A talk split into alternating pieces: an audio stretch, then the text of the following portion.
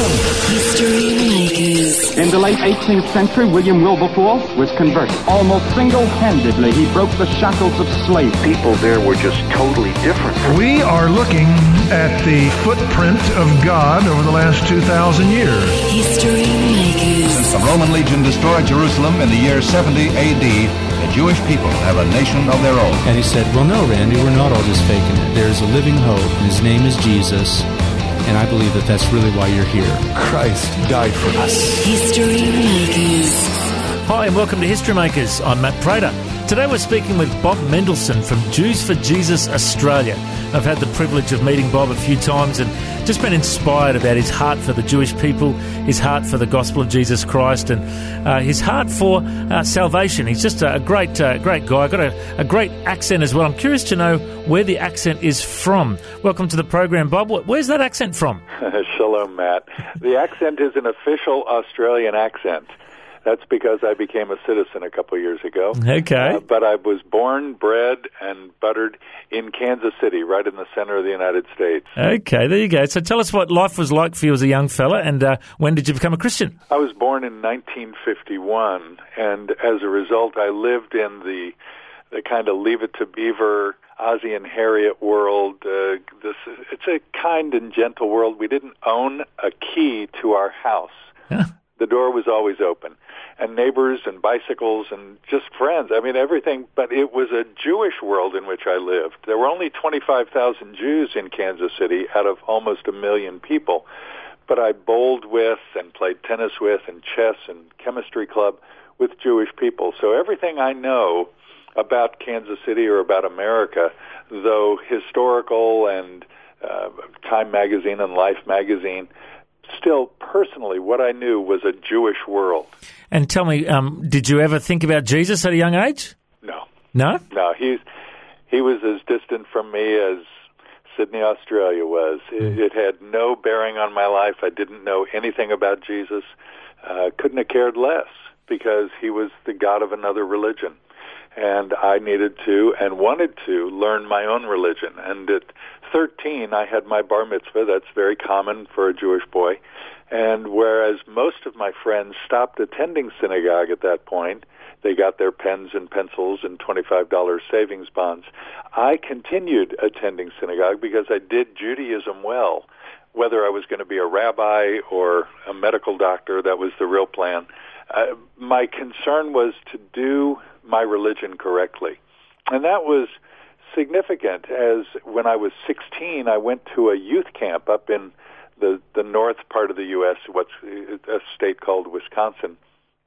And there I met a Jew from New York City. Now you got to know, Jews from Kansas City didn't like Jews from New York. We didn't like anybody from New York City. they were rude and aggressive. And here was this fellow from New York who was a sensible guy and a lovely guy, and he was challenging me about some of my compromises as a religious fellow. You know, that's the thing about religion. You can always do more. Once you define religion as activity or non-activity, we don't do this or we don't eat that, then you can always behave more accurately and with uh, more precision. So he confronted me with some of my religious, mm, how should we say, compromises.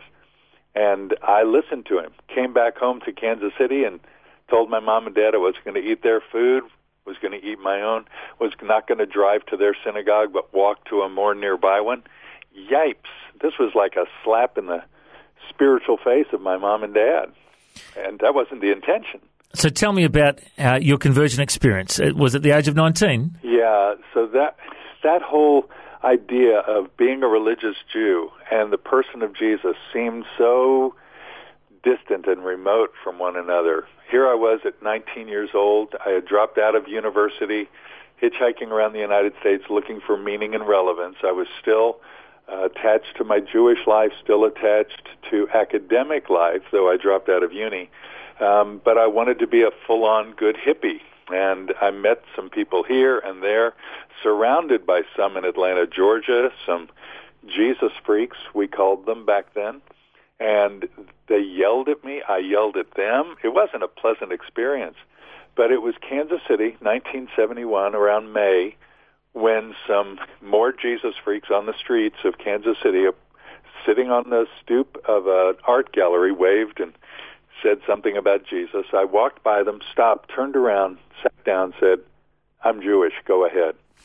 it was it was as if today I'd know that it was the Holy Spirit who was leading, but in that day I thought, why do I always walk by these people? I, I had no real inkling of the guidance of God, but they they uh, quickly went to the Bible, tried to share with me what they believed, and I had been raised Orthodox. I knew my stuff, and they'd been saved all of a few months. They did not know very much.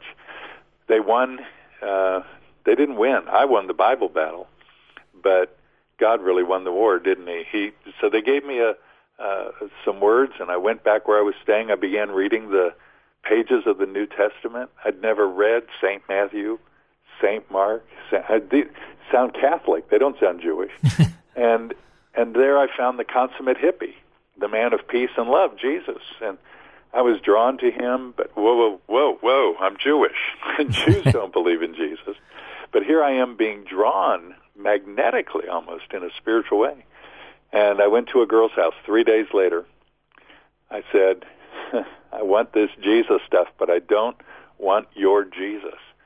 She said, You don't get this Jesus stuff unless you take Jesus as your Savior. So there it was, full moon, May of 1971, when I prayed and asked Jesus to be my Lord and Savior. Went home and told mom and dad that Jesus was coming back that night. Okay, I got my dates wrong. but, but I was enthusiastic to share this because I'd just been given new life. And it was a funny thing. I mean, it was a sad thing, ironic, horrible in so many ways. My parents threw me out of the house. That's that's a tough thing for Jewish people. Mm. It's, it's the social cost. And one of the things that I didn't understand, so I went out straight away and ate a cheeseburger. now, that may not mean much to the folks listening, but honestly, cheeseburgers for an Orthodox Jew is anathema. I mean, you can't mix milk and meat. Mm. So I thought I'd become a Gentile because I believed in Jesus and uh, that I'd converted. It took about a year probably for me to sort out. And I, I wish I could tell you the date and time and what happened. I don't remember. But I realized, wait, wait, wait. It's okay to be Jewish and believe in Jesus. And I put on my kippah, my skull cap again, and tried to live a much more Jewish and authentic life it's been a ride for the last four decades. Now, I'm just fascinated to ask you a bit about this because um, you, you, know that I uh, went on a tour of Israel and uh, had an opportunity to uh, go to all the holy places and the Western Wall, and uh, it was interesting because there was ten pastors that travelled with us and four Jews.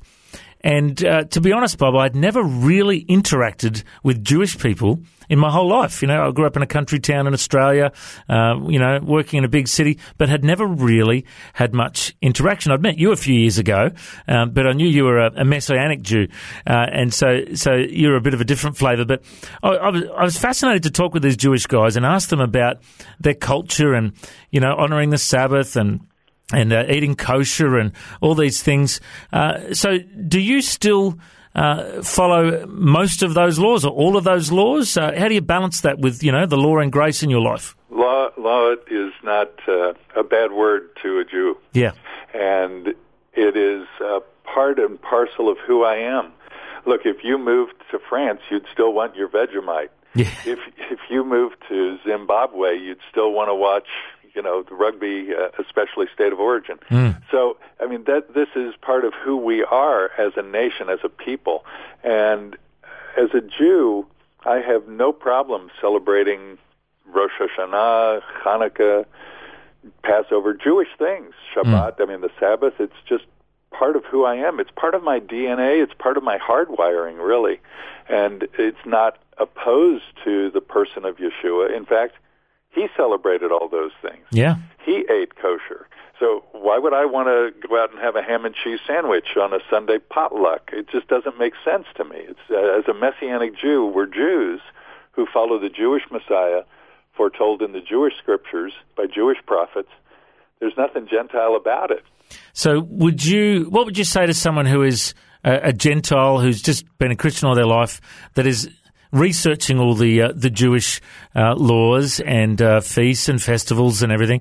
And you know, th- there are some Christians that are thinking, you know, maybe I should um, celebrate all the feasts. Maybe I should eat kosher. Maybe I should honor the Sabbath on a Saturday. Um, what would you what, what advice would you give to a Christian who is thinking, oh, maybe I need to do all that stuff to please God uh, when it hasn't been a part of our history from the past? Yeah, the the question is the ought, should, or must um, word added to the conversation. Once somebody makes it obligatory for a Gentile to start doing Jewish things, I say, whoa, whoa, whoa, that's just you know put a put a pause on that thing and take a look. Why does someone want to do that? Generally, I don't have any problem with somebody wanting to eat more healthy, vegetarian. They want to be a vegan. God bless you. You know, it's fine if you think that's going to be better for you. If you think God's going to be more impressed, you haven't read the same book we're reading. Um, God is not impressed with our activity, and the number one concern I have when a Gentile, or sometimes when a Jew, does what he senses as obligatory things or required things for approval from God is, wait, wait, wait how do you get approved by God?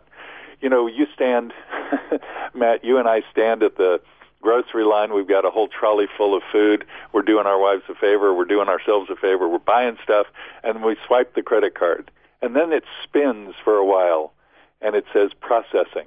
And oh my, oh my, come on. and finally it says approved, and there's a real satisfaction and a real completion that happens. There's a relief that happens.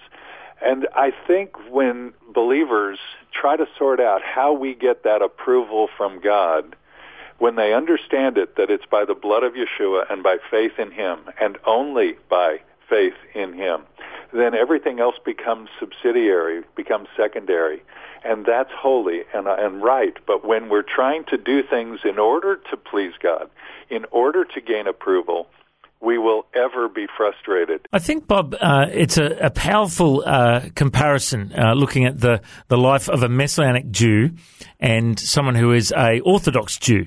Now, part of your ministry at Jews for Jesus is encouraging people who have been raised Jewish and believe in, in all the Jewish laws to reconsider that Yeshua is the Messiah. Uh, and uh, let's face it, there's it's a it's a very controversial topic for Jewish people. Um, tell me how how is it impacting uh, the Jewish world? Uh, what you're doing at Jew, Jews for Jesus? Are you seeing many people come to know Yeshua as Messiah? Yeah, most people ignore the gospel, mm. whether Jews or non-Jews.